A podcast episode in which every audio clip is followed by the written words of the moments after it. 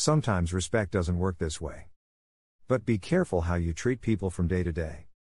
You'd be surprised how being respectful can pay. Like I said, it's not always that way. People are people and you have to trust them that way.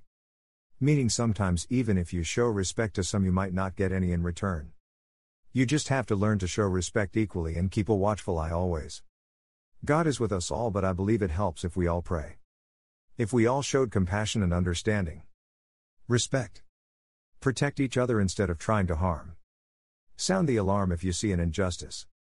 Respect for yourself will reflect in you showing respect to others. All figurative brothers and sisters in the human race. Place emphasis on treating others as you want to be treated. Respect.